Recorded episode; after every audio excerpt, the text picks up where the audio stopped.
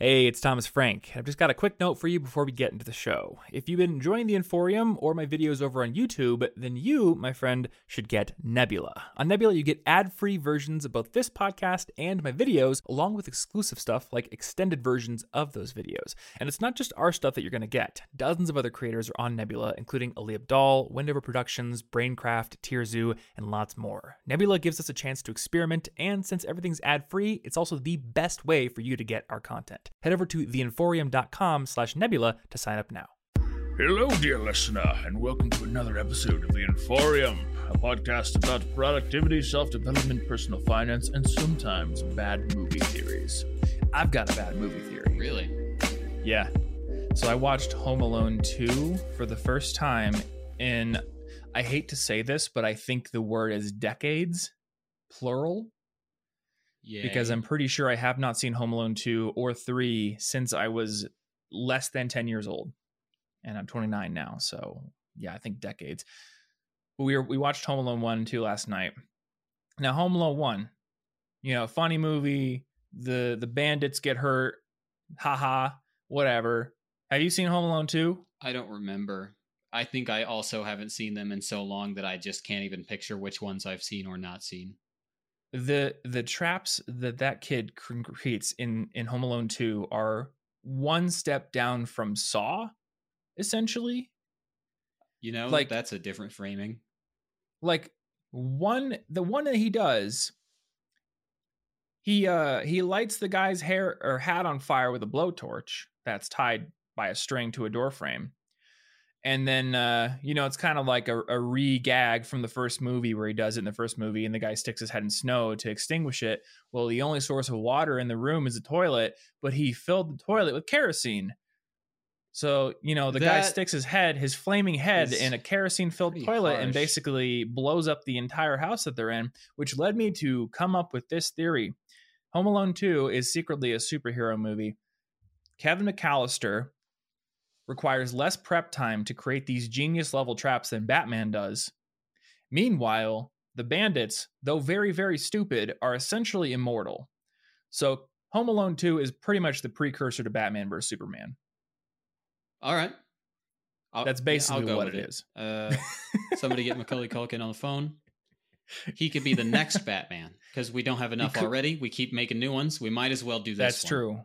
You need a lot of Batmans and a lot of Spider-Mans. Well, I think Spider Verse has now opened the floodgates. Oh yeah, We they're can do as definitely they're getting ready for a bat want. verse. They they need this one now before they can do it. Yep.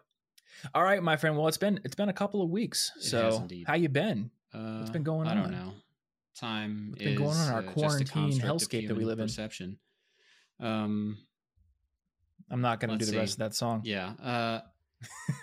I've been doing things. Uh, developing a bit of insomnia is one of them, but that's a less exciting thing. Uh, on the more exciting end of things, I have accomplished a few things in the last couple weeks that I'm excited about. Ooh. Uh, I started theming tell. my Instagram grid by row, which is a little, it's just a little thing, but each row at Mhm. the end of the week kind of matches in color theme. And this is amusing to me because my creativity needs constraints now. I've taken too many photos and now I need something that says you have to do this theme three ways. How are you going to do it? So that, that's kind of Yeah. reigniting a bit of the photography interest. And then it's really challenging to stick pixel art in there, so I have to come up with something clever to do it.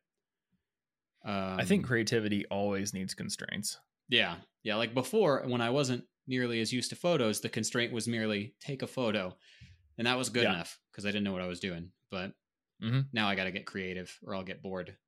Um, I regained very recently, earlier this week, the ability to do 20 pull-ups in one set. Really? I'm pretty excited about that. First Well, time I've been able to up. do that in a while. I I am I I'm not quite ready, but I'm almost ready to fight my university self and win. You know, I'm almost ready. yeah. I'm not quite ready. I think he'd still win, but I'm getting there, and that's pretty cool considering it's been quite a few years. Ooh, you know you should do. This this would be a very cheap acquisition because you, do you already have some form of weight that you use, like a dumbbell or a kettlebell or anything? I have a couple of dumbbells and a standing pull-up bar. So uh get yourself a uh it's like a it's like a lifting belt, but it's not like a leather one, It's just like a fabric lifting belt with a chain on it, so you can do weighted pull ups. Oh, that'd be cool. I remember back Yeah. in college we had that weighted vest. Yeah, yeah, like yeah. That sort of a thing would be a cool idea. But yeah, I got when I was when I was able to go to the gym, um, I was up to 45 pounds, four sets of five, which were pretty good. Gym has been tough because uh, number one, like we just moved into this house, but uh, for people who don't know, Denver went back into heavier restrictions, and the gyms aren't closed. But the new gym that I have joined, they're on a reservation system, and the reservations are so limited that you have to like they're booked out a week in advance and if you want a certain slot you need to be there like the moment it opens a week in advance oh, you're, to get you're registering for classes all over again. it, it literally feels like that. Or what it actually feels like when i had uh, my my it job in college where i worked at the help desk the way you set your hours is every week they would open up the calendar of all possible hours and it was first come first serve so people would just be sitting there refreshing refreshing refreshing the uh, the calendar and the moment they opened up they'd grab what they want and that's what it feels like I always- It's- Love those gone like systems. They're great. Yeah. So um luckily my friend Charles had a bunch of weight stuff like up in his garage. So he's lending me a bench and a squat rack Nice. pull-up bar. So I need to put them together and then I'll have a bit of a home gym to use. Cause yeah, going to the gym right now is kind of tough. Yeah, it just seems like obnoxious. Um, mm-hmm. Other than that, uh, I created a cool pixel art for the Pokemon Dhelmise. That was that was cool. And this is the most important of my accomplishments in the last few weeks. I learned how to play the Game Boy Advance startup sound on piano. And when I do it, it feels so good. I wish you had a piano in front of you. I so you wish could I had one. Of, yeah, I wish I wish I could do it right now, but when I, it just makes me feel so good to hear that Game Boy Advance sound because It's I'm so old, I'm nostalgic. an old man now. I, I saw a YouTube video recently. I can't even remember the channel, but uh, he had taken like all of the startup sounds and animations from all the consoles and blended them together so seamlessly. It was great. Uh, I'll try to find it. I don't know if I can find it because I can't even remember what it was called. But yeah, go. I don't know. Go on YouTube and look up like game startup sounds, and it's probably on there. It's pretty cool. But dude, congrats on hitting 20 pull-ups in one set again. I still haven't gotten there. I think my max has been like 14 or 15. Yeah, it's uh it's one cool milestone that I've been trying to hit for a while. Yeah. And I hit it one point a couple years ago again, but then I immediately lost it. This time I'm hoping to maintain it. Mhm. I don't know if I'll be One doing thing- hanging sit-ups anymore. That was very stupid and dangerous when I did it in college yeah, from the seems from the not even screwed in pull-up bar. That was really irresponsible of me and it seems a little yeah, it seems a little bit irresponsible and dangerous. yeah. Uh you could buy like a pull-up bar I- machine. I could get like the legit kind where I can yeah. where I can do that. Charles like Charles gave me one of those too. It's one of the ones that has like the pull-up bar on the back and on the front there's the dip bars. See, I have a standing pull up bar like that, but I did not secure it to the wall or anything. So while I can do pull ups safely Mm. because they're more controlled, the hanging sit ups is too much circular motion when I Yeah. when I curl upward. So I would want to actually what's the word I'm looking for? Anchor it somewhere. Yeah. Then I could do hanging sit ups again. Until then, it is again really stupid and I will regret it when I tip the whole thing over. Yeah, don't do that. Uh this probably doesn't help now because it is 19 degrees outside Fahrenheit, but there are like rooted in concrete pull-up bars somewhat near where you live. Okay, so what you're saying is I need to be like the kind of person who braves the cold so much that when it, there's a blizzard outside, I'm out there doing like shirtless hanging sit-ups, Yes. you know, and I I and mean just, Rocky does that in Rocky and 4 I'm like drinking, so. I've got a drink uh, like a sports drink in one hand, then I drink it upside down and I get it in my nose and I start to cough and then I fall off the bar. Yeah. And then everybody's If like, you're gonna do "Wow, that, that dude's way- cool."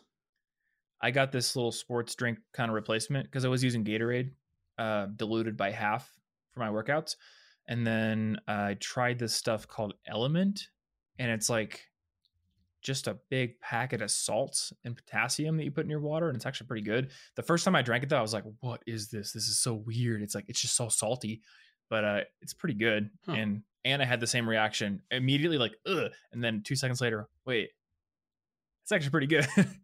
Um, but it's it's kind of nice because it doesn't really have any sugar in it at all, and I didn't want to be drinking Gatorade for every workout.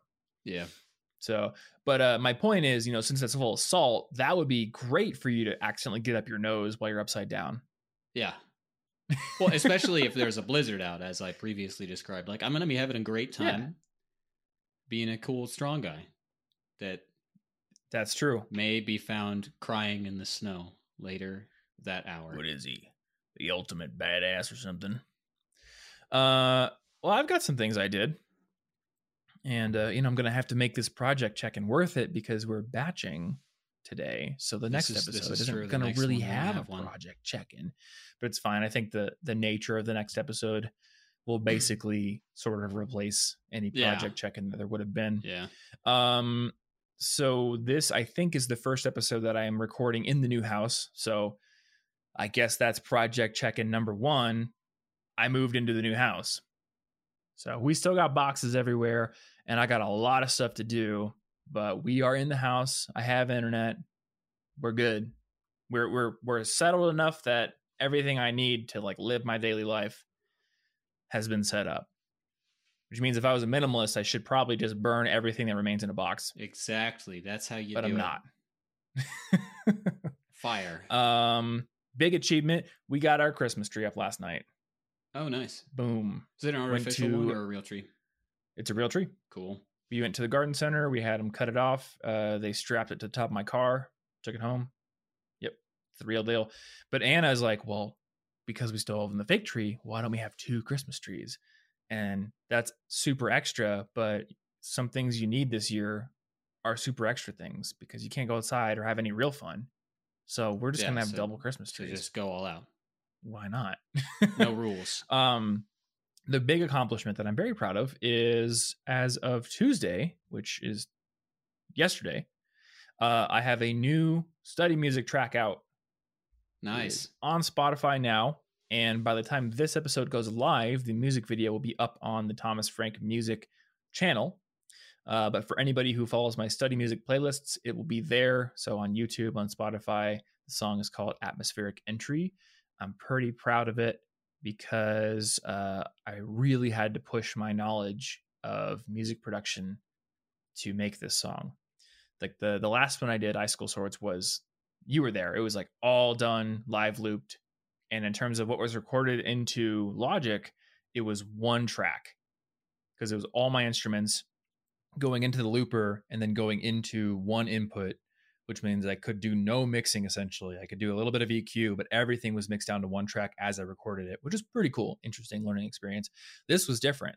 Um, with this one, I exper- I experimented with using like two different mics to record the acoustic guitar at the same time, which is apparently what like the pros will do. They'll have one mic near the fretboard and then one mic near the the body. So that was interesting to learn how to mix those and position the mics to kind of decrease phasing. And then all the guitar is improvisational as before. Um, but one thing that I had to learn with this is to do the music video, I had to transcribe my own solo, which apparently is something they do in jazz all the time. Like they'll take an improvisational solo from somebody like uh, uh, like John Coltrane or someone like that, and they will literally learn the solo exactly as it is, just just to learn how they did it. So I sort of am a jazz musician this week. How did you own solo. transcribe it? Like, did you put it on in, a, in an application, or is it on like a grand staff? You got some sheet music. So, well, I didn't actually transcribe it on paper. Um, what I did is in my DAW, which I use Studio One, you can like you can set an in and out point, and then you can set it to loop. So I would basically just like set an in and out point for ten seconds, and then loop it over and over and over again, listening, listening, listening, and then trying to play along with it until I got it down, and then move to the next 10 sec uh, 10 second segment, and uh, eventually like start combining them. So I've gotten to the point now where most of the song I have completely memorized, and I can play even without the backing track. And then when I play it, you know, I can play it along, and I've got most of the the timbre and the crux strings and the pinch harmonics and stuff as well. It's all kind of down. And I needed to do that because I want to film a music video, but I didn't want to film myself when I played the improv since that would have um, compromise the positioning of the mics. So, and then I put a whole bunch of VSTs into it. There's like drums and tambourines. Uh, there's I don't think anyone's actually going to notice this on their own, but my voice is in it Really? the whole time. just doing some, Yeah, I, I created like a little bit of a choir out of my own voice, just to make it a little bit more how very how very Kanye West of you to do weird things with vocals. Yeah. So that's out now, and that was a big project. Um, yeah, I mean that's that's kind of been the main things is getting that song done, getting the move done, and then you know getting work done uh, along the way. I did make some updates to the Ultimate Tasks Notion template. So for all my weird Notion, uh, I don't know why I called them weird. I'm the weird Notion person, but for all my Notion interested followers, there are some updates to Ultimate Tasks, which I sent out to my Notion email newsletter. Uh, I think it's thomasjfrank.com slash notion if you want to get on that or see my tutorials. I think that's about it. And I saw you just mentioned you were trying out a cold tasks thing for the Notion thing, and honestly, Oh, that's yeah. a really interesting feature. You know, usually I'm all Yeah. detached from the fancy task world, but like that's that's one that should have been around already. I'm you, I think so. once you laid like, out how you- it works, I was like, how is this new? How did nobody do this?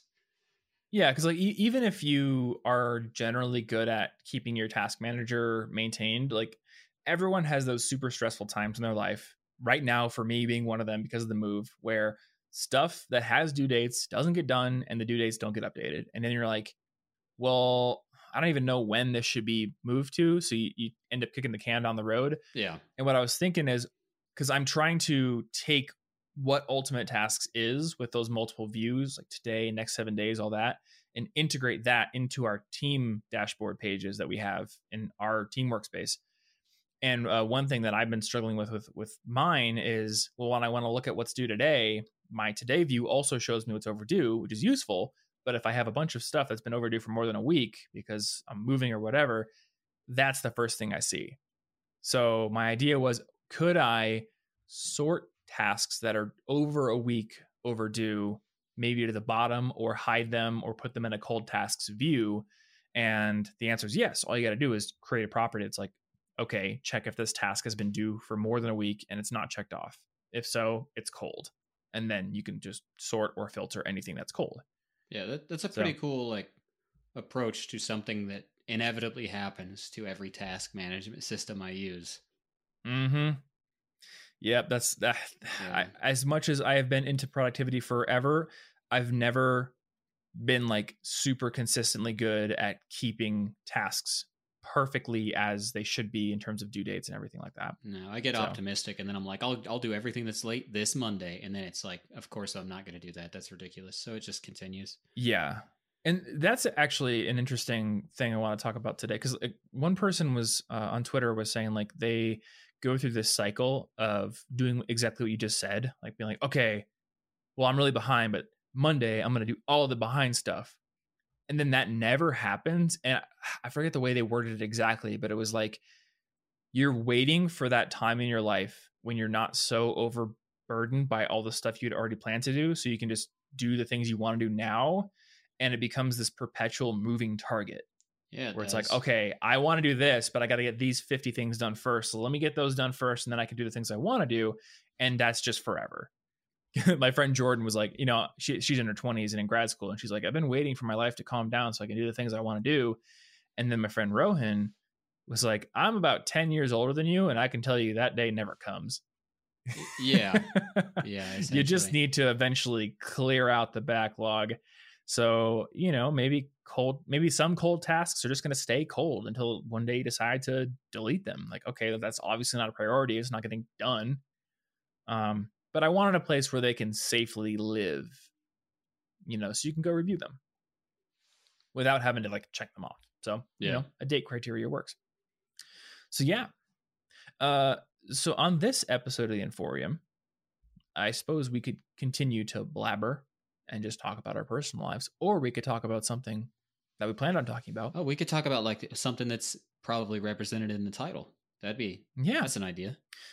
So we're we're talking about um, Dilbert practice, where you practice like Dilbert, and apparently that works. I've seen a lot of articles about this. I don't quite understand where the name came from, but Yep. that joke is dumb. Okay, we're talking about we're talking about deliberate practice. Um, the act of of practicing deliberately to you know to progress as quickly as possible. And I wanted to talk about this topic because I am working on a video all about it, uh, which will also be live by the time this podcast goes live.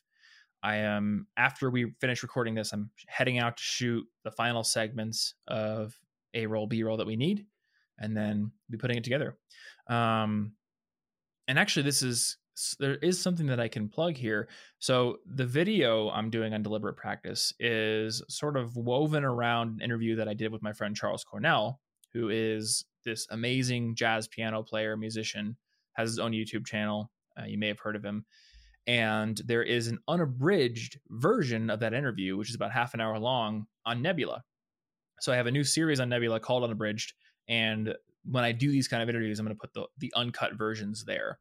Um, so if you want to sign up for Nebula, you can just go to watchnebula.com to sign up. And I think you can actually go to my channel and watch one video for free before even having to sign up. That is on there. And I also put the audio version on the ad free feed of the Inforium. So if you don't know, you're probably listening to the public feed. If you're in the majority of listeners, um, the public feed is ad supported. The Nebula feed does not have any ads. And also, there will be the occasional exclusive thing, such as this uncut interview. So if you want to listen to the whole half an hour conversation with myself and Charles, that'll be there. Uh, but for now, we'll have however long this conversation is with myself and Martin. Yeah. So much Dilbert practice. So much. So much of it. But yeah, I'm pretty excited to get that video out. In fact, the video is an example of deliberate practice. One particular facet of deliberate practice that uh, Charles and I have talked about, which is observing how other people do things and then trying to sort of replicate that in your own work. Because I have never done a video before where I take an interview I did with somebody else and like weave the entire video around it. You and I did something a little bit similar earlier this year when we did Somewhat. that working from home video about planning. But that I feel is a bit different because I did about half the video as a normal video and then i said all right we're going to transition into this interview and then it was just the interview um, but i've always admired my friend matt D'Avella's style where he'll take an interview that he's done with somebody like uh, greg mckeown who wrote what's the book essentialism and he'll do an interview but then you know take snippets of the interview and sort of weave his own voiceover his own on camera segments in and out of that conversation. It's a really interesting style. So I'm kind of trying to go for something like that in this video. That's cool. And you know, observing the things that Matt's done because he's, you know, sort of the master at it, at least from my perspective. Well, hello there, and welcome to a quick ad break here on the Inforium. So, this week's episode is sponsored by our friends over at Skillshare, which is an awesome learning library of thousands of different classes you can use to boost your skills, which we're talking about in this episode about deliberate practice, boost your skills in a ton of different areas from graphic design to video editing to animation to music production. Uh, I've actually used a couple of the classes on Skillshare to give me some insights into music production, EQ, mixing, things like that. All sorts of different topical areas, but I'm very excited to talk about a specific class that just launched on Skillshare because my friend Charles Cornell, who is a fantastically talented jazz piano player and uh, also can play the trumpet and the drums and probably every instrument actually, but he has a new class on an intro to improvisation. So if you, like me, like to play your instrument improvisationally, or you would love to learn how to sit down and just play something that sounds good completely off the top of your head, that is a skill that can be learned. A lot of people think that improvisation is something that some people are born with. It's one of those weird innate talents, and other people are not. But I'm here to tell you that improvisation is something that you can learn and get better at. And Charles's class is an excellent introduction to it. There is an hour of instructional material, including some backing tracks where you can actually play improvisationally along with him, sort of like trading some lines. And then at the end of the class, there is a 57 minute bonus lesson where he teaches me some more uh, intermediate improvisation techniques. So it's a great class. Check it out. I'm in it. So, of course, I have to plug it. And I also have to plug, I have a sort of brand new class on Skillshare. So, there's something on Skillshare called Skillshare Live, where occasionally there will be like live classes. And I did an exclusive live Q&A session for my Skillshare students quite recently and the replay, which I guess is called an encore, is now up on my Skillshare profile. So to check that out, check Charles's class out, or check out any of the other thousands of classes on the platform, head on over to Skillshare.com slash Inforium. When you sign up at that link, you're going to get yourself a free trial where you can test out the platform. And after that, Skillshare is a very affordable learning platform with plans starting at less than 10 bucks a month. So once again, Skillshare.com slash Inforium. And big thanks to Skillshare for sponsoring this episode and supporting our show. Another big thanks goes out to our second sponsor this week, which is Hover. Hover is the best place on the internet to get your hands on a domain name, which you should absolutely do if you have yet to do so. A domain name is the very first piece, the cornerstone piece, if you will, of your online presence of your online home base. So for me, it's thomasjfrank.com. I can direct people to thomasjfrank.com where I have a personal website that not only tells people about me and my work, but also has content. I'm writing articles, I'm writing Notion tutorials, I'm building courses, I'm building monetization opportunities. But even if you're not trying to run a business, a personal website is a very powerful thing to have. In fact, Martin, you once made a website that was literally an application for a job. Yep like wasn't even a personal website. Like in general it was like a, I want to work at this place.com yeah and i only applied uh, for that uh, single job and i did get it. So i'd say it was worth getting you, that domain name. Yeah exactly.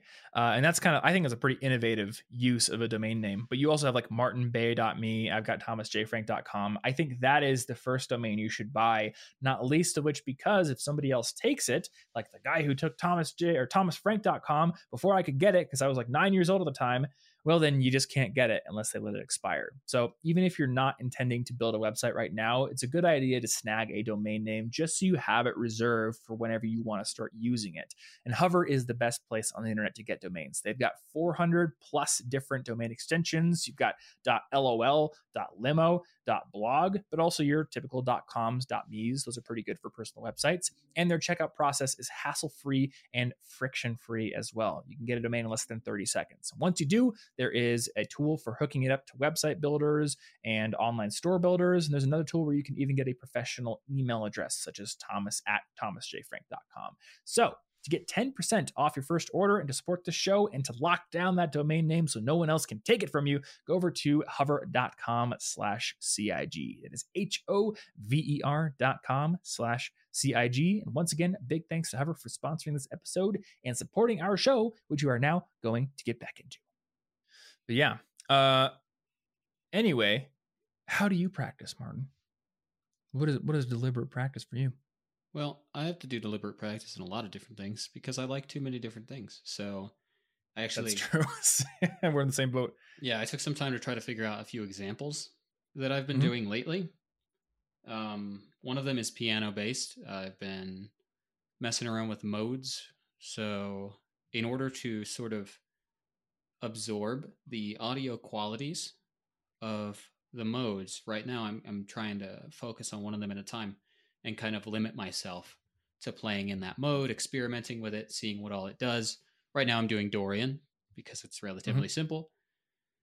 Um, so that that's pretty cool. Just for people who don't know, can you explain what a mode is in music? So a mode is sort of a flavor of a, a key signature. So if you're playing if you're playing in C major, this is the easiest one to talk about since I don't have to point out black keys. It's all the white keys. Mm-hmm. It, the, starting with C. Yeah, the tonality is when it's C major when you're starting on the key of C, and C feels sort of like the home that the song comes back to and and lives at. Mm-hmm. If you instead use those very same keys, so if you were writing it on a on sheet music, it would still look like C major.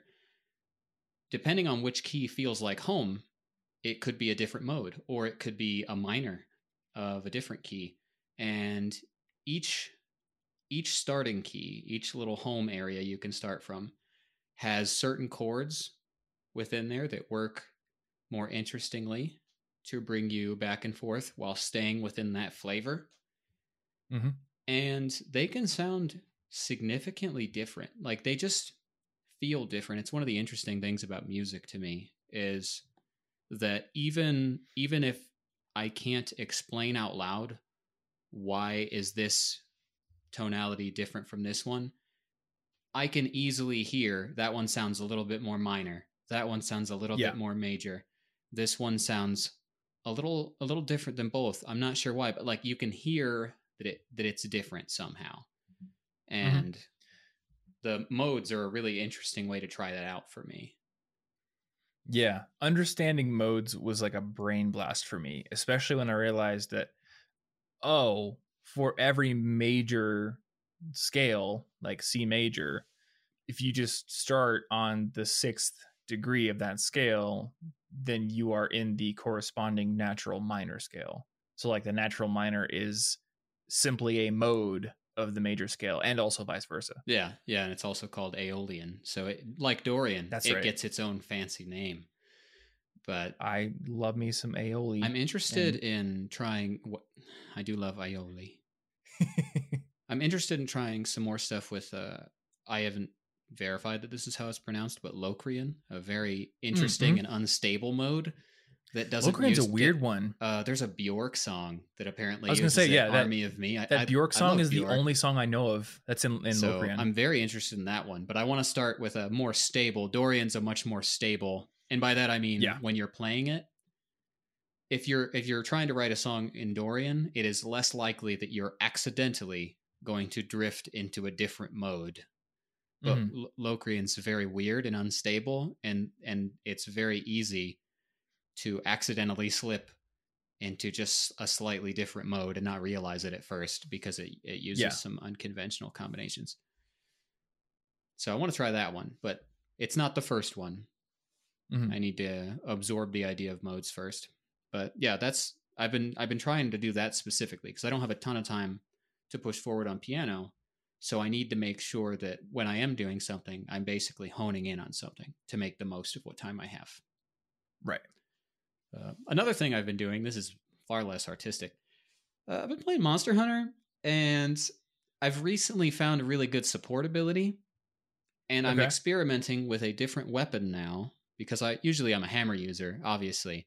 And with my new newfound support ability, where I can heal people very easily, near the end game stuff, because we're looking at the Alatreon and Fatalis, you know, everybody's going to know what I'm talking about. But we're near very difficult stuff, and I'm trying to learn the bow because a support person probably shouldn't risk their life up front with a hammer.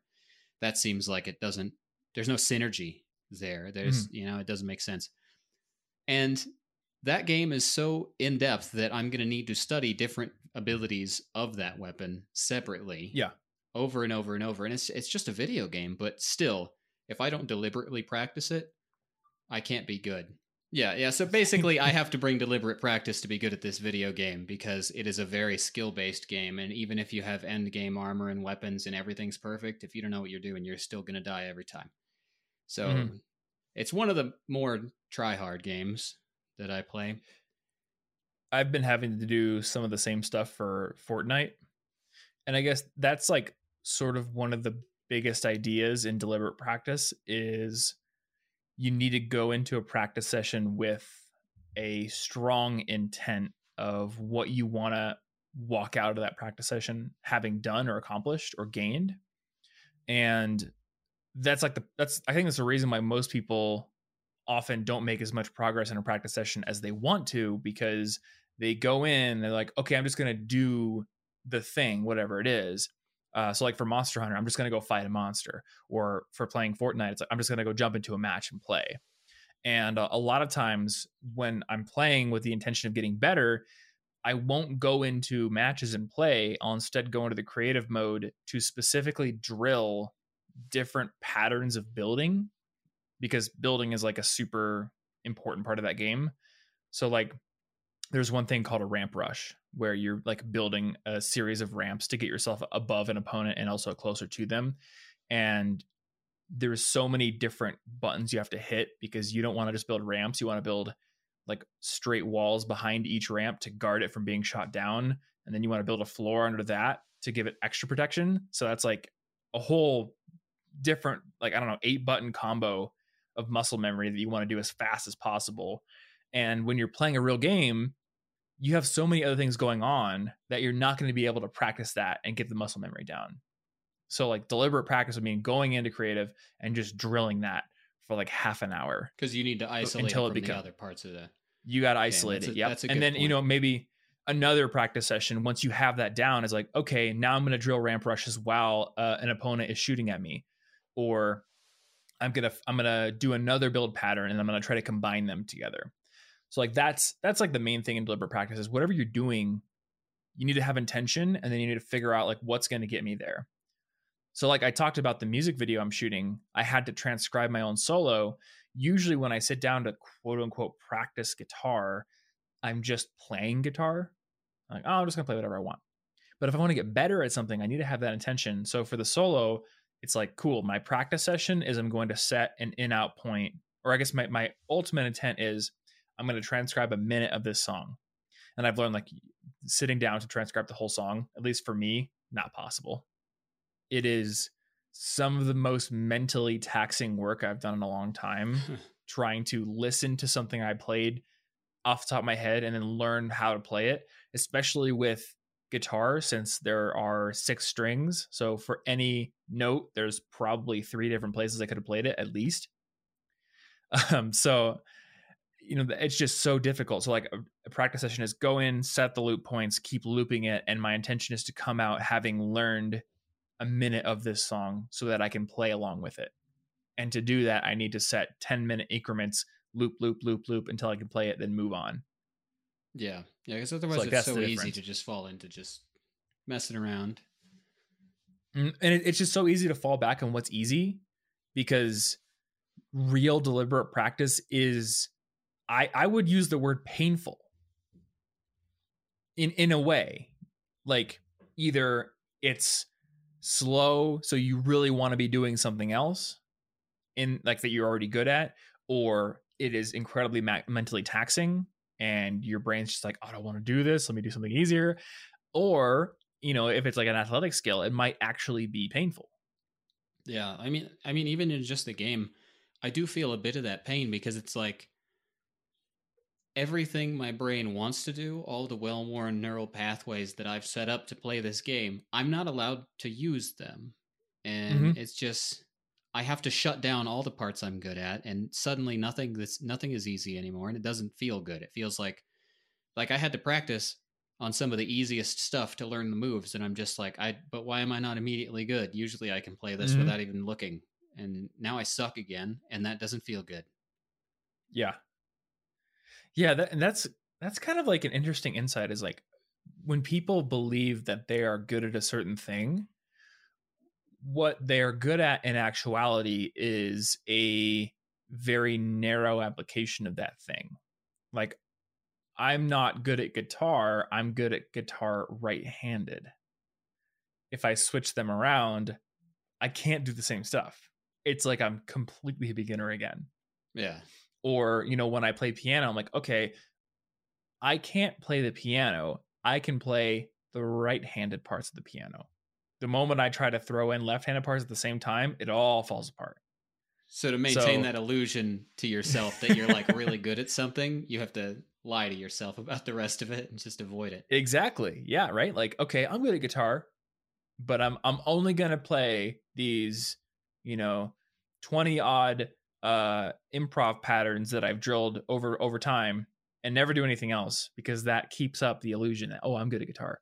What, what I'm really good at is these specific things in guitar. And the moment I try to I don't know play a four chord sequence of bar chords, I realize oh I've got a lot to learn still.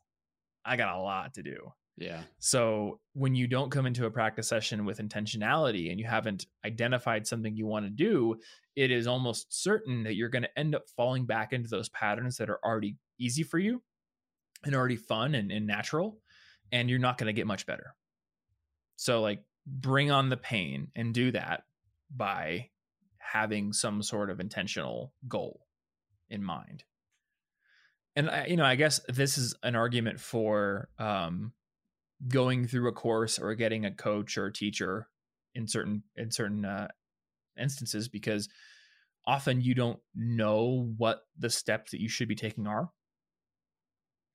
So, like you know, getting somebody to, to program for you is a good way to sort of bring you through things. I remember with singing, like I didn't even know what I should be working on. Sometimes I would pick things and be like, okay, well, I want to sing this song. And later on, like working with my coach, realizing, oh, okay, what you're picking right now, like, I love that you want to learn that. I love the enthusiasm. You've picked something that is beyond your ability now, and there are like 15 things you need to learn before working on this. I remember specifically like picking Johnny Craig songs and trying to imitate his vocal fry, which I can do now decently well. But when I was doing it as a beginner, and then I went to my coach, he's like, okay, what you're doing now is just straining your voice.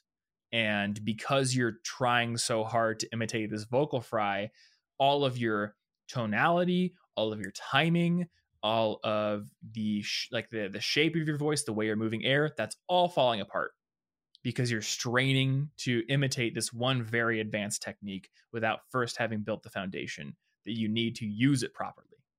Mm. Yeah, and th- and that's not fun to hear. And uh yeah, it's kinda, not fun it to hear, but it's like down... it's good to hear because it gives it gives me a path. Oh, it's it's absolutely good to hear, but it's never fun to hear. You're not even close. You need to you need to keep going. But um, it, there's a there was a quote that I liked from I don't remember which thing it's from. It's from Koichi of TextFugu, Wani Kani, Tofugu style Japanese oh, yeah. learning things. But it was uh, when learning feels difficult, learning is actually happening. And that's mm-hmm. unfortunately the situation here is that if it's not a little bit painful, if it's not a little bit disappointing that you're not there yet, you're probably just retreading old ground. Yeah.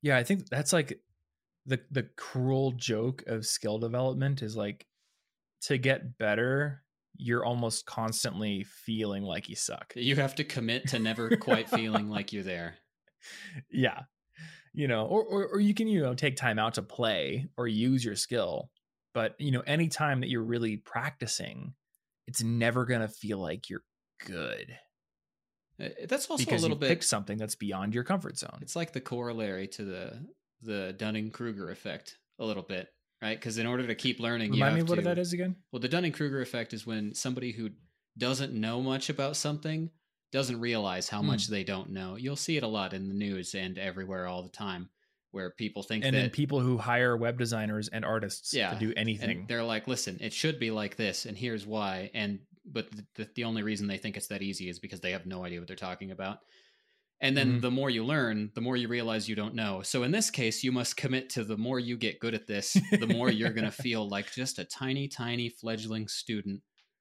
Yeah. Forever. You don't get that expert feeling you might have had the first time you learned to cover a song when you were like, I can mm-hmm. do this. I'm invincible. To keep going, you got to, you have to be that little baby student yep. forever. And all good intellectual learning comes from that commitment. I had some painful Dunning Kruger effect the other day. So I moved into this house, and uh, my intention is to turn the basement, which is I think it's like 1,200 square feet, into the ultimate like basement content creation studio. And because I own this house, I would love to actually do it myself for the most part and like learn all that stuff. Um, so the first three projects are wire up part of the house for Ethernet because there isn't Ethernet in the house yet. And I want this upstairs office that I'm in right now to be where the router and the modem are because it's the best access point for the wireless. But then I need Ethernet going downstairs, hopefully without snaking its way through the house like it is right now. Uh, I need carpet because the basement is now using some sort of like fake wood laminate floating floor that I hate. And then the walls are stark white, so I want to paint. So I'm like, oh, I can do all of these and then I watch a couple of YouTube videos on what it actually takes to carpet a room. And I'm like, my face is just sinking as I'm watching this. Like, oh, that's what it takes. It's not just oh, a big you rug. that piece of equipment. oh, like you need to to do like a seam between two pieces of carpet. Like there's an iron you get that heats up and then you put it like under the two pieces and an expert carpet layer essentially, you know, runs this iron over this hot piece of tape and perfectly seals two pieces of carpet together so you'd never know they were separate. And then like to get the carpet stretched to the side of the room, there's like this crazy extending pole thing with like almost like a cat brush at the end of it that you just like slam down on the carpet and it hooks in and then you stretch the carpet to the so i'm like oh okay not only do i need a lot more expertise and i think i also need all these weird specialized tools that i would probably never use again so i'm, I'm now back over to the camp of hmm, maybe i'm gonna hire somebody you should just get a floor of entirely overlapping rugs it's super uneven everywhere the patterns are jarring and don't go together well, so like that is a that's a good joke. Uh, I have noticed that a lot of people who do the DIY carpet method will do like a tile carpet. Like you can buy carpet tiles, but I think that they look awful. So I want uh, both for like feet purposes and also acoustic property purposes. I want like big plush carpet. So like it's gonna take. Well, that that's certainly not a whole bunch of rugs you can just throw all over the ground. It's not just. You should hire the pros and then tell them rugs are. But also, expensive. I'll pay you extra if you teach me. Let me help you, and then you'll just be like the little kid that gets in their way the whole time. I wonder, like, how against insurance that is to, like let the client be there, like helping. I'm, I'm sure, like most professional insurance, that's a solid like, point. Don't let your clients help especially if it involves them using the seam iron. That makes a lot of sense. That would be bad for their equipment and also for some client that would inevitably complain it wasn't done right when it was them. Excuse me, sir. Uh, just just one question. What does it mean if I accidentally ironed over my hand into the seam? It does hurt. you, yeah, you shouldn't have to sign a waiver for for carpeting. Yeah. So I'm I'm gonna let them carpet the basement. I, I want to document the process and maybe make something out of it, like on Nebula. Um, so what I'll probably just do is I'll have to do like a before and after, unless they're cool with me filming parts of it. Yeah. But yes, the the the floor has to go. It has to become carpet. It's really bad right now. But yeah, like that, that's a perfect example. You often don't know what you don't know, and at first, like, oh, it's gonna be so easy, and then you start learning, and you're like, oh, never mind. this is terrible. Yeah.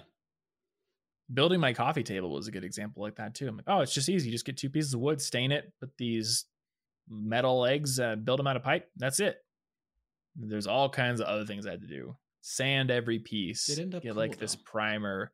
It did end up great. Yeah, I mean, it was a great learning experience. It just was yet another example that oh, everything you think that there's going to involve, there's like ten thousand other things. Yeah, it's going to be way harder sometimes I think back to what we've had to go through to dial in our podcasting setup because now it feels so easy. Like, and I, I think that's part of skill development is like you almost forget what all went into the learning process. Now we sit down, we record. It's it's like not that hard, but I remember when I spent like a full day tearing my hair out because there was this little buzz in the audio signal. And I had to spend like all this time learning about power conditioning and how sometimes the power coming out of your wall is like not uh it's not like a clean signal so it can cause this hum in audio equipment i had to buy all this stuff to figure out how to get rid of that it was a pain yeah there's so much to it many many it's like, bricks ah, were laid there. yep so which is why it can sometimes be good to learn from people who are not masters because the masters have often forgotten what it took to get to where they are, unless they are also very skilled in the art of teaching. yeah You know, that like that that's a skill in and of itself. I remember being like, why do why do people have to go to school to get like a teacher's degree in addition to the degree and what they want to teach? Like, shouldn't you just be able to get a math degree and then teach math?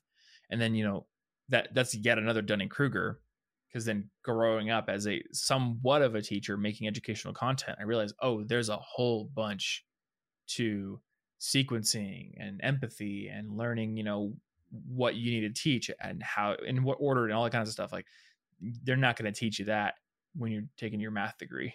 No. They're too busy talking about squiggly lines and stuff. Now, That's math. for this deliberate practice, one of the important things, if uh, somebody were want to were to want to do it, would be to learn how to break down their bigger skill into the Mhm. sub skills. Learning how to figure out what what exactly is small enough that I can do it, but big enough that it's not pointless. You know, like I, if I practice Dorian I'm doing something, but if I'm just like I'm going to practice hitting the C key, like that's obviously too. I've gone too small. That's no longer anything. Yeah. Um, That's now a meditation, not practice. Well, then I gotta get like some cool like Tibetan singing bowls or something. If There I'm gonna stick with the same note, like that'd be super cool. Mm, I had a couple ideas about that because I, I was thinking about this podcast coming up while I was doing my Japanese homework yesterday, and it occurred to me this seems so obvious now, but uh, this is kind of how textbooks work. You know, like I have Yeah. a whole page of homework, and it's exclusively do this same grammatical exercise over and over Yeah. and over and over and over, and you don't really appreciate that all the time because a lot of times when one is doing homework, they're thinking, "Why am I doing homework? This is boring." But it's boring because you are doing the deliberate practice. And if you actually Mm-hmm. commit to it, you can come out of it. But in addition to just textbooks, you could, if you were learning something new, you could find a book on the topic or, or even just a textbook or a course somewhere and look at the, the chapter titles, see how they break it down. And you don't necessarily, if you're if you're doing a course, and obviously you could just take the course at this point if you found Yeah. a course, but you don't always have to do the whole thing. If you find a sub skill in there and you're like, that's that's the chapter for me, you could just deliberate practice by learning that chapter, assuming there aren't a bunch of Yeah. prerequisites to it. But but the people who put all their time into teaching these subjects and writing about them have put some thought into how to divide it into sub skills that should give a Mhm. pretty good jumping start. Yeah, yeah. I you know, I'd say like teaching is a valuable skill. So if you find a course that is well priced and is valuable, you know, it's it's worth taking it if if yeah, you can. at, at that if point, you you can't, probably just take. then yeah, thing, like but- looking looking through the course listing and looking at the videos or looking at the table of contents in a book, that could actually be a great way to give you a bit of a head start, like you said, in figuring out how do I sequence my practice? How do I break this down? Yeah, and at the very least, if you're going to go through a course or a book like that, and if you wanted to include a bunch of time for deliberate practice, even if you're going along with it, this will tell you, okay, so if I want to spend maybe a week of deliberate practice on each piece, how many pieces are there? How have they Mhm. broken this down? How how many how much time do I think I'm going to have to give if I want to really let each section sink in before I move on? Yeah. I think there's there's also something to be said for learning how to develop your own exercises for deliberate practice. Like that in, in and of itself is a skill. So take for example, um, you know, rhythm guitar. Knowing that okay, if I want to practice uh bar chords, a good exercise would be to pick four chords and then play them in a chord sequence or a chord progression with a metronome and you know get to the point where i feel comfortable playing at 80 bpm then move up to 90 bpm nobody told me to do that exercise there was no textbook that says you need to do chord progressions and increasing your tempo. Like that's just something that i kind of made up as an exercise and it seems like a very obvious exercise so i'm not saying like i made up the idea of doing four Yeah, bar have you ever chord heard of trying progressions at, a- at an increasing tempo? You gotta be like cool music students do that all the time but i don't i don't have a guitar teacher. I don't i've never read a guitar book. It's just something where i'm like you know you think about it. How would i develop an exercise that i think would result in a lot of skill development well i'm trying to get better at bar, bar chords which means i need to get better at both holding that bar chord and playing it and and having the the chord ring out nicely and beautifully but also getting good at switching to the next chord and I need to be able to do it at speed. So let me pick a tempo where I can comfortably do it and then practice that for a while and then move up 10 BPM or 5 BPM. Yeah. I think that you know that's that's an example of a useful practice. Or the idea of looping 10 seconds of my improv within my DAW until I've transcribed it and been able to play it myself. Like that no one's telling me to do that in uh, specific detail. I basically just heard Charles say we as jazz musicians transcribe solos. and then I'm like, well, cool, I can loop a section in my DAW. That sounds like a great way to be able to hear that section over and over and over again and limit it to something that I can analyze and keep in my short term memory. Because if I'm just listening to the whole song, like, there's just no way I'm going to remember it. Yeah. You know? And, and that particular skill is something you're going to want to pick up over the course of anything because once you get to the advanced, even late stage intermediate levels, you're going to stop finding as much obvious instruction you're going to Mhm. need to be able to teach yourself to push past it unless you have like a very specifically aligned master there for you. and you may eventually become the best in the world at your specific implementation of the skill you're working at. You know, like I don't think I'll ever become the best guitarist in the world, but there may eventually come a point where the way in which I play, I've gotten into territory where nobody plays like that in in the way that I'm specifically trying to play. And at that point like, okay, well if I want to keep progressing along that path, I have to develop my own exercises. Um, you know, and, and this is maybe a little bit like wishful thinking for me. So let's use a real example. There's a guitarist named Tommy Emmanuel. And Tommy Emmanuel, if you go listen to uh, the way he plays acoustic guitar, and he's actually, I think he's got a TED or a TEDx talk. It's like my life is a one man band.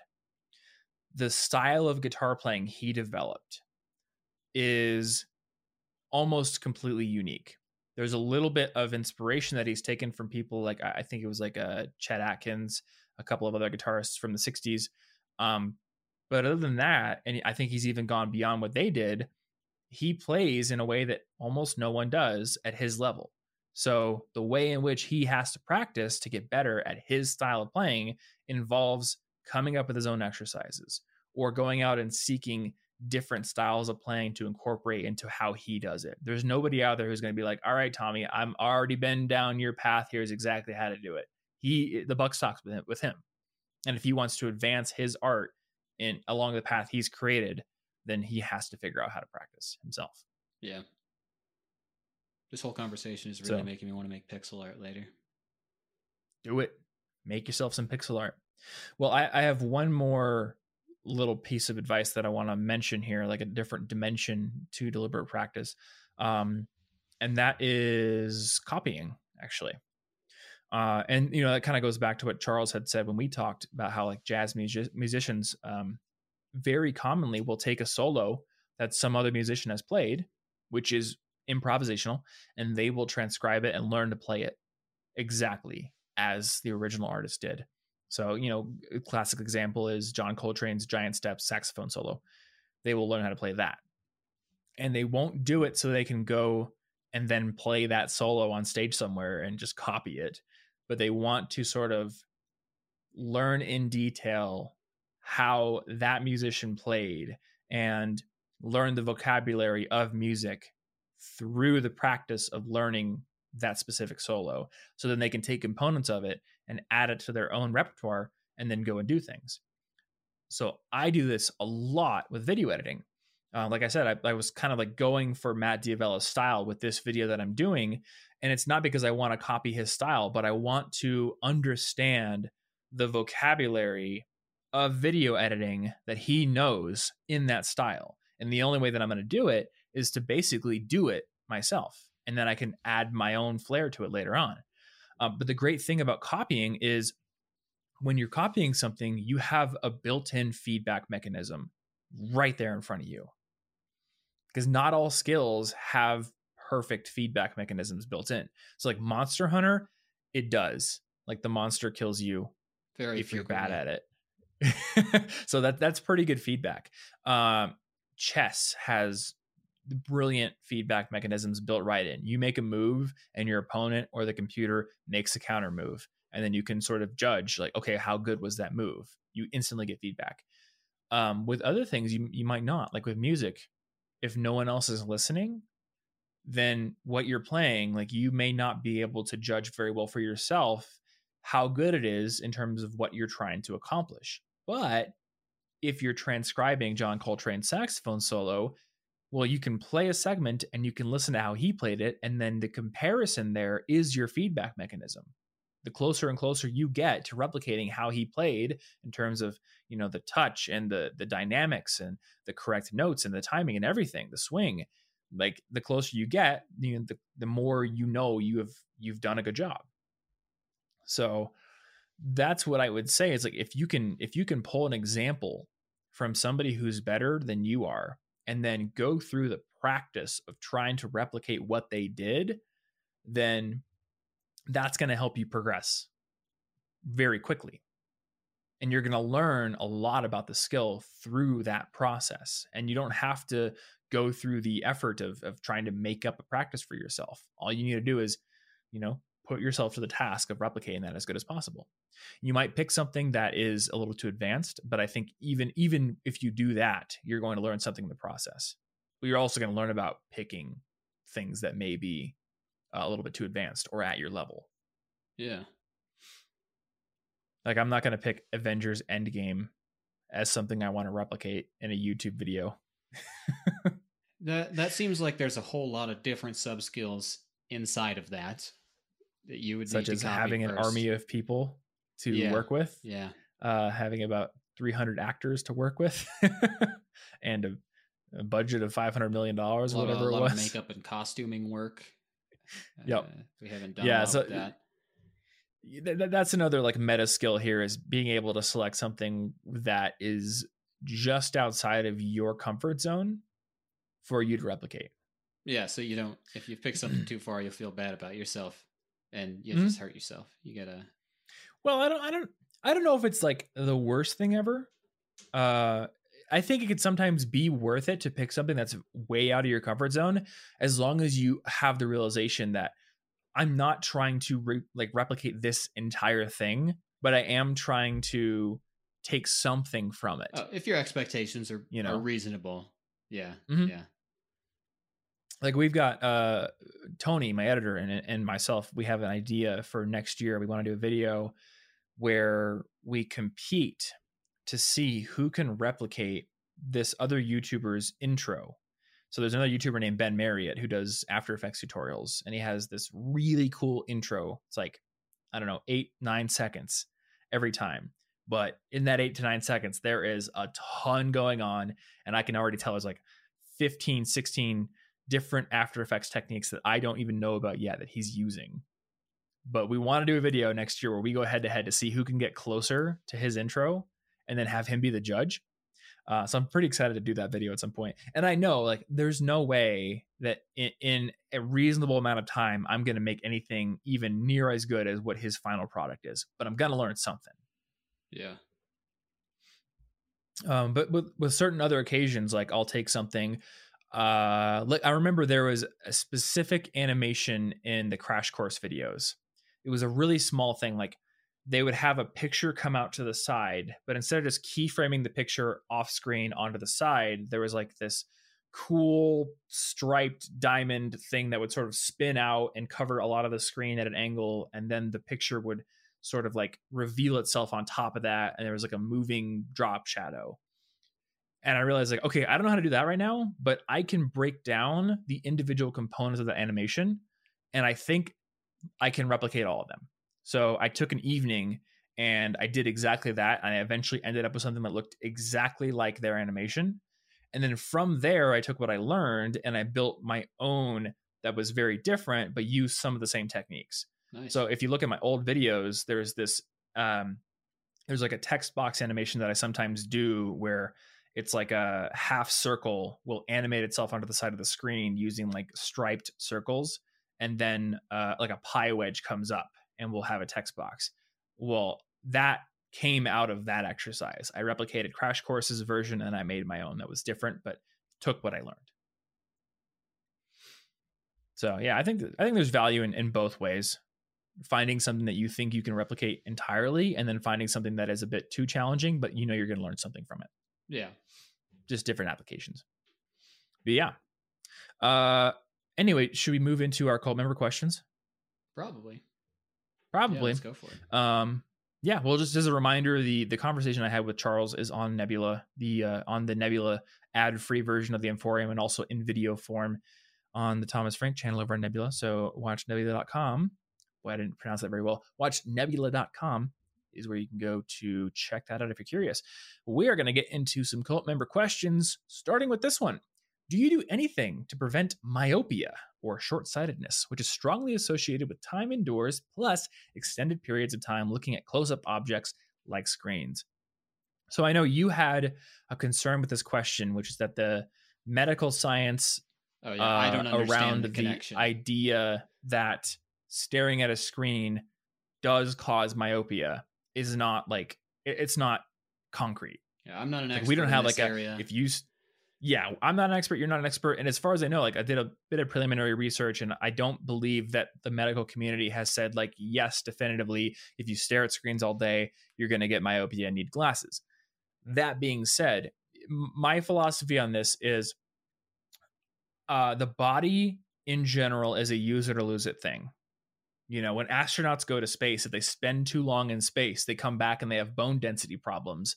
Their bones become brittle because the lack of gravity signals to the body, oh, I don't need to keep pumping nutrients and resources into the bones, and they deteriorate over time. Same, the muscles atrophy. That's why it's incredibly important for them to be exercising all day with their resistance bands and everything. Uh, but lack of gravity makes it very tough. So, my philosophy here is the muscles in the eyes were evolved to allow you to keep focusing on uh, objects and subjects at multiple different distances, track things that are moving. Like that's what they're for. So if I'm spending all day, every day looking at something that is exactly the same distance in front of me, I just don't feel that that's healthy long term. So I, I don't know if you feel the same way, but that's that's kind of how I look at it. I've never even really. I don't even know if I could have said the word myopia like from my own Mm. thoughts. I, I I think I've heard it before, but I never would have thought to think about it. You know, but Yeah.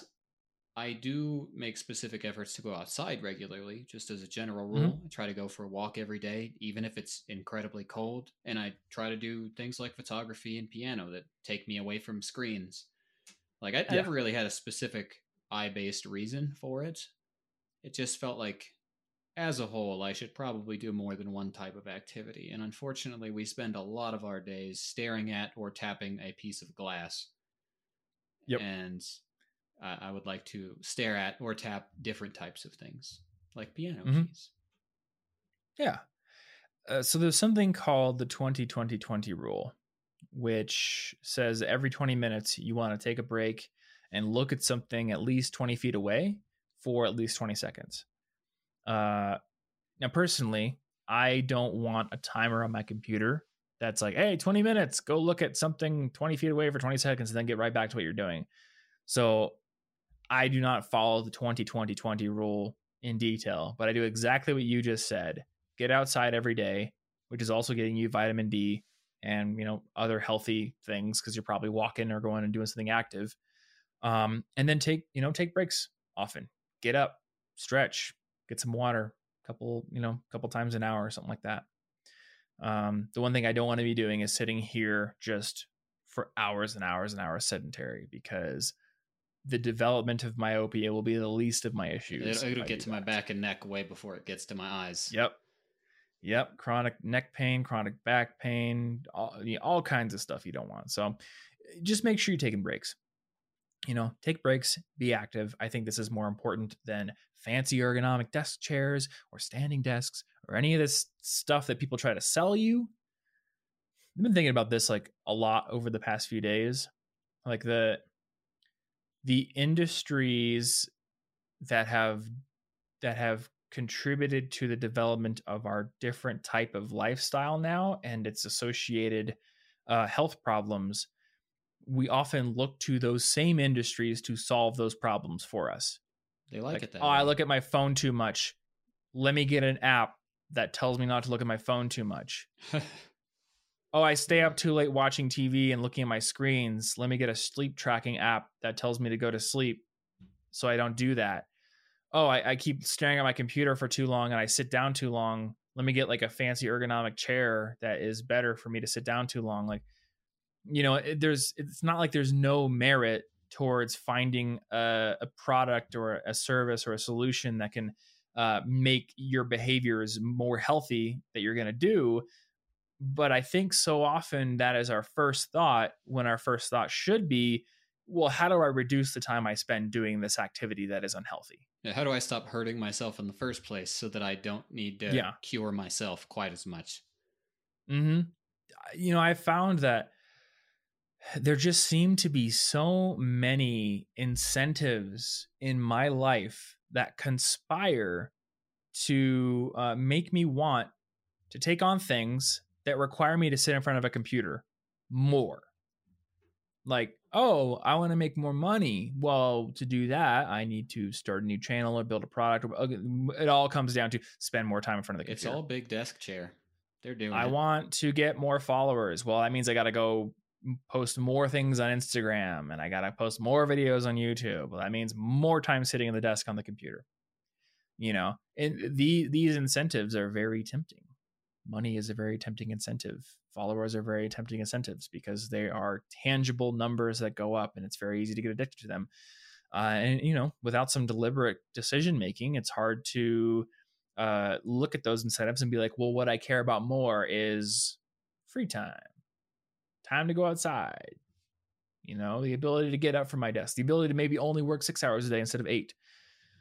So I, I think these are things we need to keep in mind more often. I shouldn't be balanced and happy. Nobody follows me for that. It's not interesting. yeah, exactly. Uh, okay.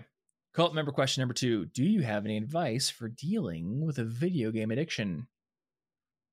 Do you? Um, Well, there was um basically I'm only ever really good at quitting things cold turkey. Personally, that's the Mhm. only way I can do things. I moderation is just 3 seconds away from me betraying myself every time. Yeah. So, I mean, I'd probably just recommend removing every game from your life for at least a 30 day sort of detox challenge because I did that. It was either Mhm. this January or the one before. It was one of the previous Januaries. And we had an episode on it, didn't yeah, we? we had an episode on it. It was it was a January, and it ended Mm-hmm. up being really fulfilling, actually. So I would suggest trying it. I found a ton of free time that had been mysteriously disappearing into the game void, and I was less overwhelmed, and I could suddenly do a lot more things. And yeah, I, I would just do a 30 day pull everything, delete everything from your phone, unplug and put away all your consoles, get it off your computer. And Mhm. I mean, if you've got serious problems with this, I just wanted to lessen the amount of time I played. But Yeah. I didn't have like a serious, serious problem with it. And if one does, if they do this and want to come back to it, they should probably come back to it with limitations, like only play games on maybe like a Saturday or only play a certain amount of time each day, but have a hard stop. Um, Yeah. Or only play games that don't pull you in so deeply. You know, there's a difference between World of Warcraft, which begs you to never stop and gives Yeah. you social guilt to keep going as well. It's, everything about it wants you to be addicted to it. Even if even if it's fun, it is trying to make you addicted to it. Uh, but then a game Mhm. like Baba is You, one of my favorite indie games from the last couple years, it's just these little cool logic puzzles. I can play that for one level and immediately detach. It's not driven by narrative. It's not driven by the addiction of collecting things. So I'm never just like, just one more, give me one more. You get in, you play a game, you get out. You could potentially limit yourself to that style of game entirely. Yeah. Yeah, Baba's You is, is an interesting one because it almost seems designed to prevent you from playing too long. Because it gets like intellectually tiring. It becomes Yeah. hard. One level is like, I'm done. I That figured it out. I got to take a break. Fantastic. it's, it's brilliant, but I feel that way about uh roguelikes as well. Like if I play Enter the Uh, Gungeon, yeah. I'll do a run and you know, when I inevitably die, I'm like, okay, that was fun, but there's no way I'm starting another run. yeah, so it kind of I just- incentivizes not doing it again because at that point you're like, Yep. did I really just, after all that work? Fine, I, I'll do Mhm. something else. That's a good point. I didn't think about roguelikes. Same with uh with you know Fortnite. Like Fortnite is great because you know I can't see friends right now, so it's actually a great way for me to hang out with friends. Um, but the other thing is, you know, I'll play Mm, three, four matches and then I'm done. Like I, I don't want to get back in and play again after that. There's like a, a fatigue to it. You know, and then when I take a break, come back the next day, I'm like super excited to jump back in. But it's not one of those games where I'm just like, oh my god, I need another another match, another match.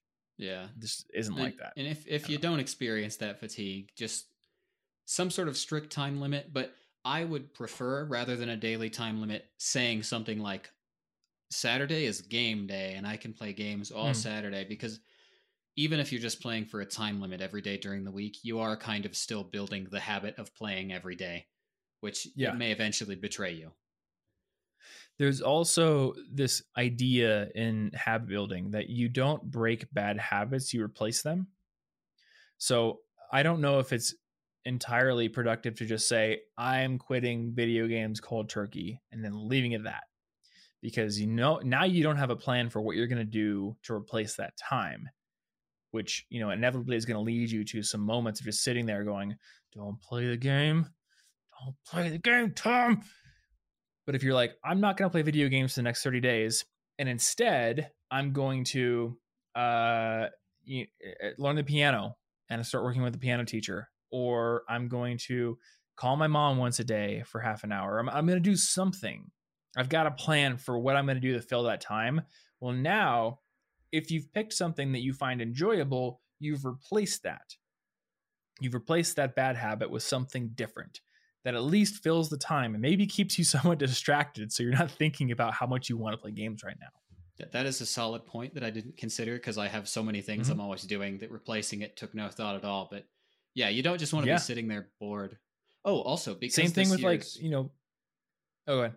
I was just gonna say because this year's social, if you're getting social benefits from that that you don't want to give up, one of the things that I've been doing is hanging out in like a Discord chat channel with friends while I'm Mhm. doing pixel art or Japanese like yeah. like hang I can still get the social thing without actually Mhm. being in a game. Yep. Um, I've I've noticed the benefit of this approach for like uh like food things. So like I like ice cream a lot. Weird. Um, and every time I've been like, I'm just not gonna eat ice cream tonight, it, it fails. But I- got like these, you know, it's like a 30 calorie little spicy ginger candy. I love those. So like they're great, right? And I have a bag of those and I'll just have a couple and uh some tea that I like.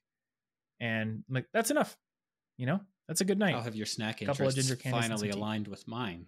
Ginger candies and tea sounds delightful. I get the uh the spiciest possible ginger ginger candies.